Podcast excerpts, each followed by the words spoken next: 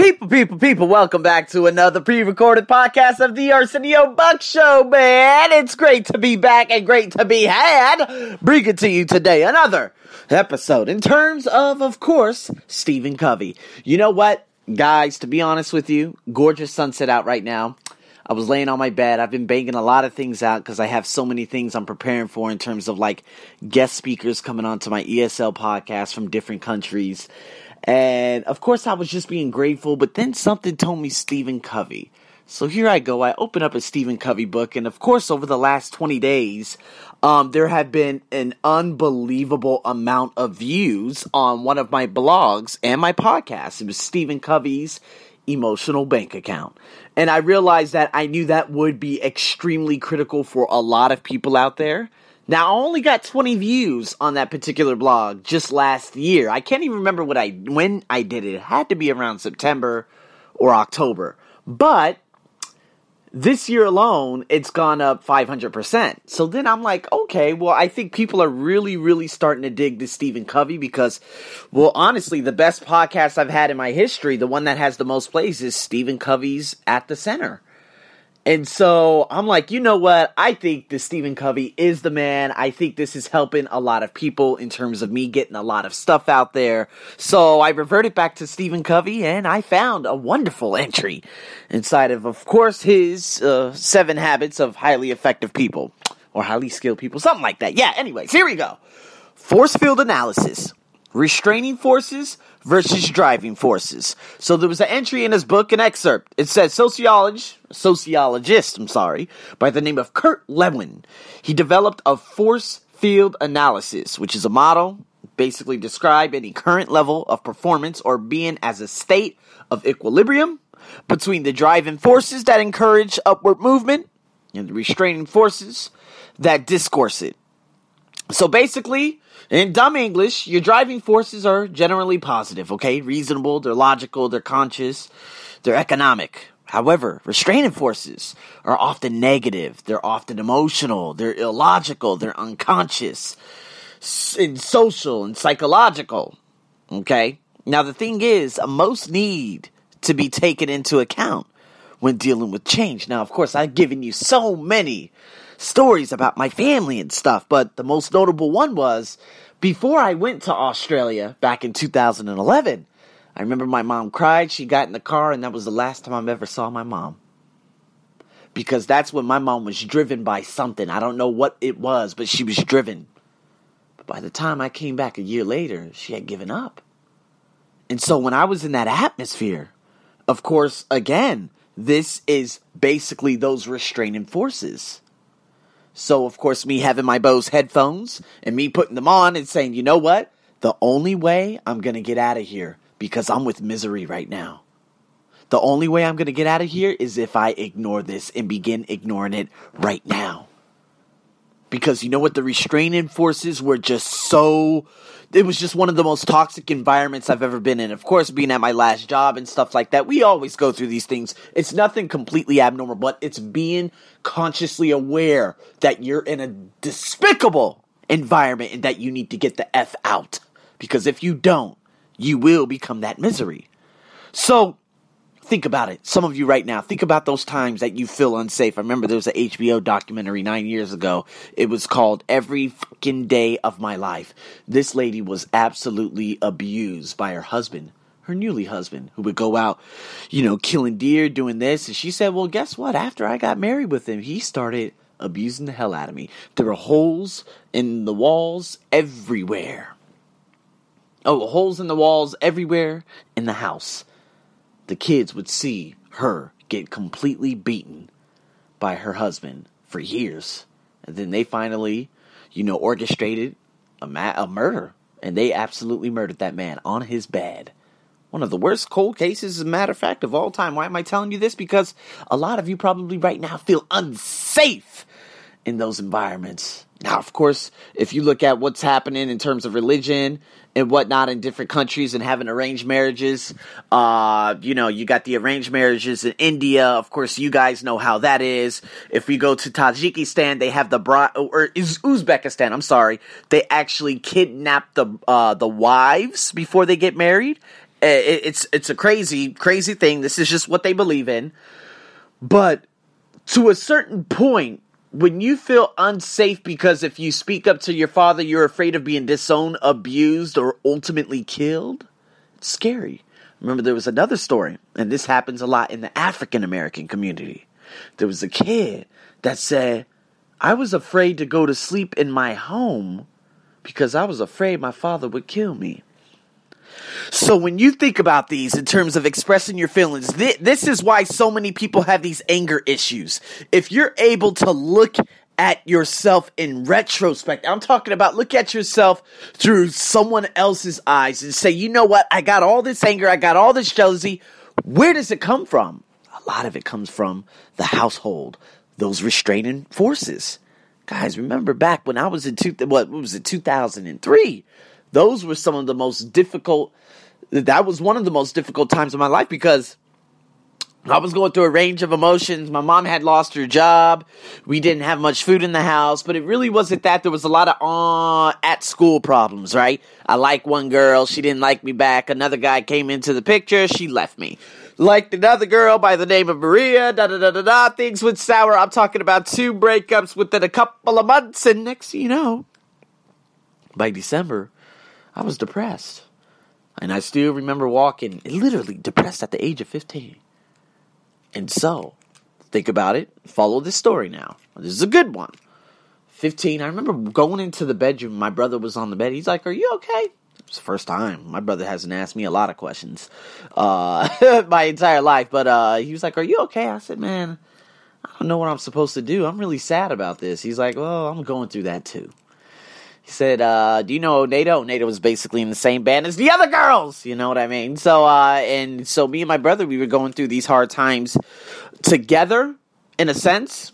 And then, of course, my mom was trying to make ends meet. She had to sell her car to give us a Christmas. And she did. And about a few weeks later, she finally got a job. Thank the universe. Um, but I'm telling you this story because throughout that time, I started becoming very emotional with college basketball games. Remember those stories I would tell you about me slamming the controller on the Blitz 2003 PlayStation game. And my mom would say, What the f are you doing? Stop hitting the ground. Da, da, da, da, da. I'm like, I would cry at the age of 15 because of a goddamn video game. North Carolina lost to Duke. I, I was reduced to tears. I went upstairs and my mom looked at her friend and she said, something is wrong with my son. But you know what? All of that was taken out. And you know what? It happened in back to back races. I went to Bullhead City, Arizona for the first time. Of course, this being a little bit of a foreshadowing for the couple of coming years because I ended up going to school there um, in 2006. But with the Bullhead City, Arizona, I really thought I was going to do amazing I thought I was going to do amazing. In this specific event, 110 meter hurdles, and you know what? I fell apart. I fell down. I, I had the same tantrum I did with the Blitz 2003 game, with the Duke versus North Carolina game. I cried. I went back to the stands, and I had a friend by the name of Donnie, and she said, Stop crying. Don't worry. Get back to him at the 300 meter hurdles. At that moment, I was completely broken, just like the movie The Gridiron Gang. Remember when Dwayne Johnson was actually looking at the kid and he was like, listen, stop looking around. You got no boys out you. No boys out here. You got no guns. You got nothing. All you got is what's underneath that helmet in your goddamn self. Knock me on my ass. Oh, that scene is beautiful. You can actually check it out on YouTube. But that's what happened to me, guys. I had nothing else. I was crying now I had control of myself because I was crying because of a specific race. A race that I had failed at. I couldn't go back to the Duke in North Carolina. I couldn't blame it on the PlayStation. All I could do is blame myself for it. And once I was able to do that, about probably two hours later, the 300 meter hurdles came, and I took all that anger out in that specific event, getting first place and celebrating like crazy.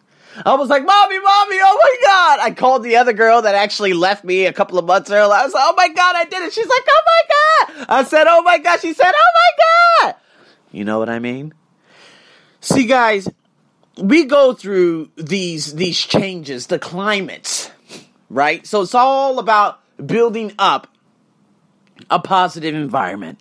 Now, I just gave you a huge example of what I dealt with in my personal life, but at the same time, at two in 2003, my family was far more supportive, of course, compared to what they are today, which they're beyond unsupportive. They don't speak to me, right? But a lot of you are not able to express yourself. Sometimes you react to certain things and you're saying to yourself, like, why did I react that way? Well, if you could actually go back and trace back and ask yourself, oh, wow, well, this happened in my childhood. Do you think this is affecting me to my present day? More than likely it is. See, a lot of things in terms of the driving forces, you're, these driving forces mainly being positive a lot of these driving forces ultimately become restraining forces because you get a demand for work. You get a demand for doing this. You have to do this. You have to do that. You don't have time for the kids. You get, it requires a lot of energy.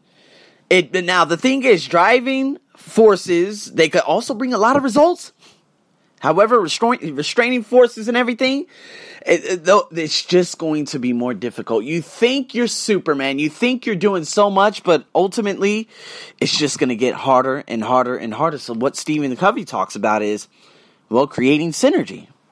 So, basically, this creates an atmosphere where you feel safe about talking about the restraining forces. It can be restraining forces at school, which a lot of children just do not speak about because the parents aren't open about it. And this is what happens when it comes to parenting. There needs to be parenting classes out there for a lot of parents. See, when you're able to create an atmosphere where you can actually openly speak about a lot of different range of topics, you can create insights.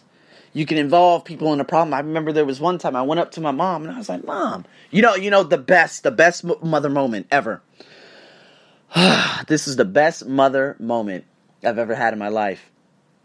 2008, girl, ex girlfriend, she was being very distant.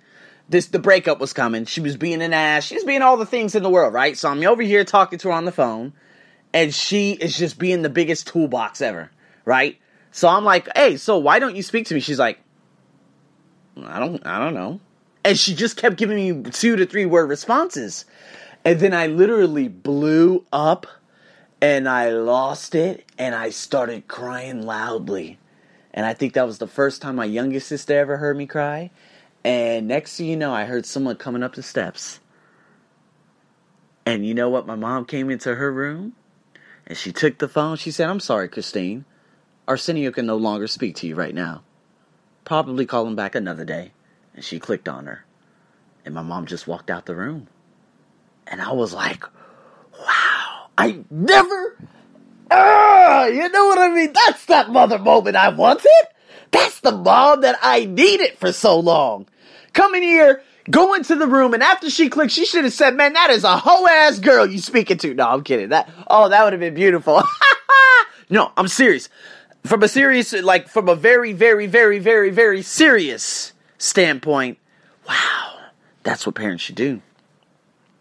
You know, I would have sat down would say, you know what, Arsenio? If I was that Arsenio, if I was telling myself that Arsenio on that specific day, given that type of parenting advice, that kind of driving force that a young kid needs in one of the most critical stages of his life, I'd be like, huh, she's not listening to you. How long has this been happening for?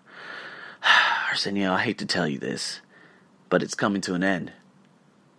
I'm going to need you to start distancing yourself from her. You got to keep yourself busy go meet people. Now, of course, this was back in 2008. There was no Tinder, there was no Scout, there was no this, there was no that, there was no Facebook groups, there were no YouTube communities, there was barely any YouTube. But that's what I would have told myself back then. See, my mom at that specific moment, she could have involved, she actually somewhat involved herself in the problem that I was going to. She soaked herself into it she felt it as her problem, and then she had to become the important part of that solution. Oh, is that a beautiful thing or what? That's parenting. That was the most, you know what? And I'm probably going to have to make a separate podcast on that because, oh, that was a beautiful thing And you know what? I'm just so grateful for it because that was that special moment. That was a special moment I had. And a lot of you probably have this every single day, or you know, you have parents that do this and do that. And those are the moments that I'm still grateful for today. And you know what? During those months, when of course ultimately that girl Christine ended up leaving me and whatnot, that was the closest I've ever been to my brother, and that was the closest I've ever been to my sister, and that was the closest I've ever been to my mother.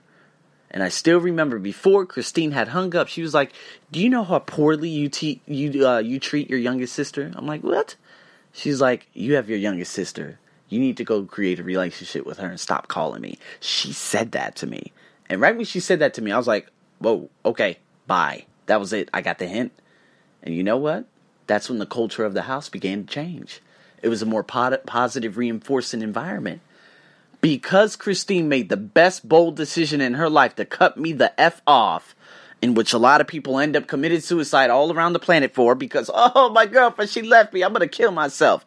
And you know what? Just three months before that, I had a friend by the name of Chester. He hung himself in Hawaii because of his ex girlfriend. Was I going to do that? F no. What Christine did that night was made me reinforce the, the bond I had with my family, that last bond I had with my family at that specific moment and then it propelled me to Australia, and I never looked back. So, can you create that positive environment? Absolutely. I think I could have done better in terms of being that figure in my family. I still remember one night, sometime between 2012 and 2013, my mom looked at me while she was watching something. She's like, Do you really believe this? And she was talking about the secret. And I'm like, Mom, how do you think I am where I am? How do you think I am where I am? But you know what? I never really sat down and said, Mom, look at this. If you could just read this, if you could just hear me out for an hour, you know what, Mom? Let's go have some dinner. Come on. Just me and you. Let's go talk this out. You know, if, if, we were, if she was able to do that, if I was able to do that at that specific moment, it would have created a bond that's far surpassed money. It would have. But you know what? You live and you learn. But if I ever do have kids in the future, I, I've learned, I've lived through everything. I've learned everything, and now I know what to do going forward. So now the question is, what are you gonna do with this information? Because you have the power to change everything. And with that being said, people, thanks for tuning in to this nice, oh, and I mean it was a nice podcast by, of course, your host, Arsenio. Stay tuned for more, and as always, of course, have a wonderful morning, afternoon, and evening. Your host, I'm going to say it again, as always, uh, the Arsenio Buck Show. Over and out.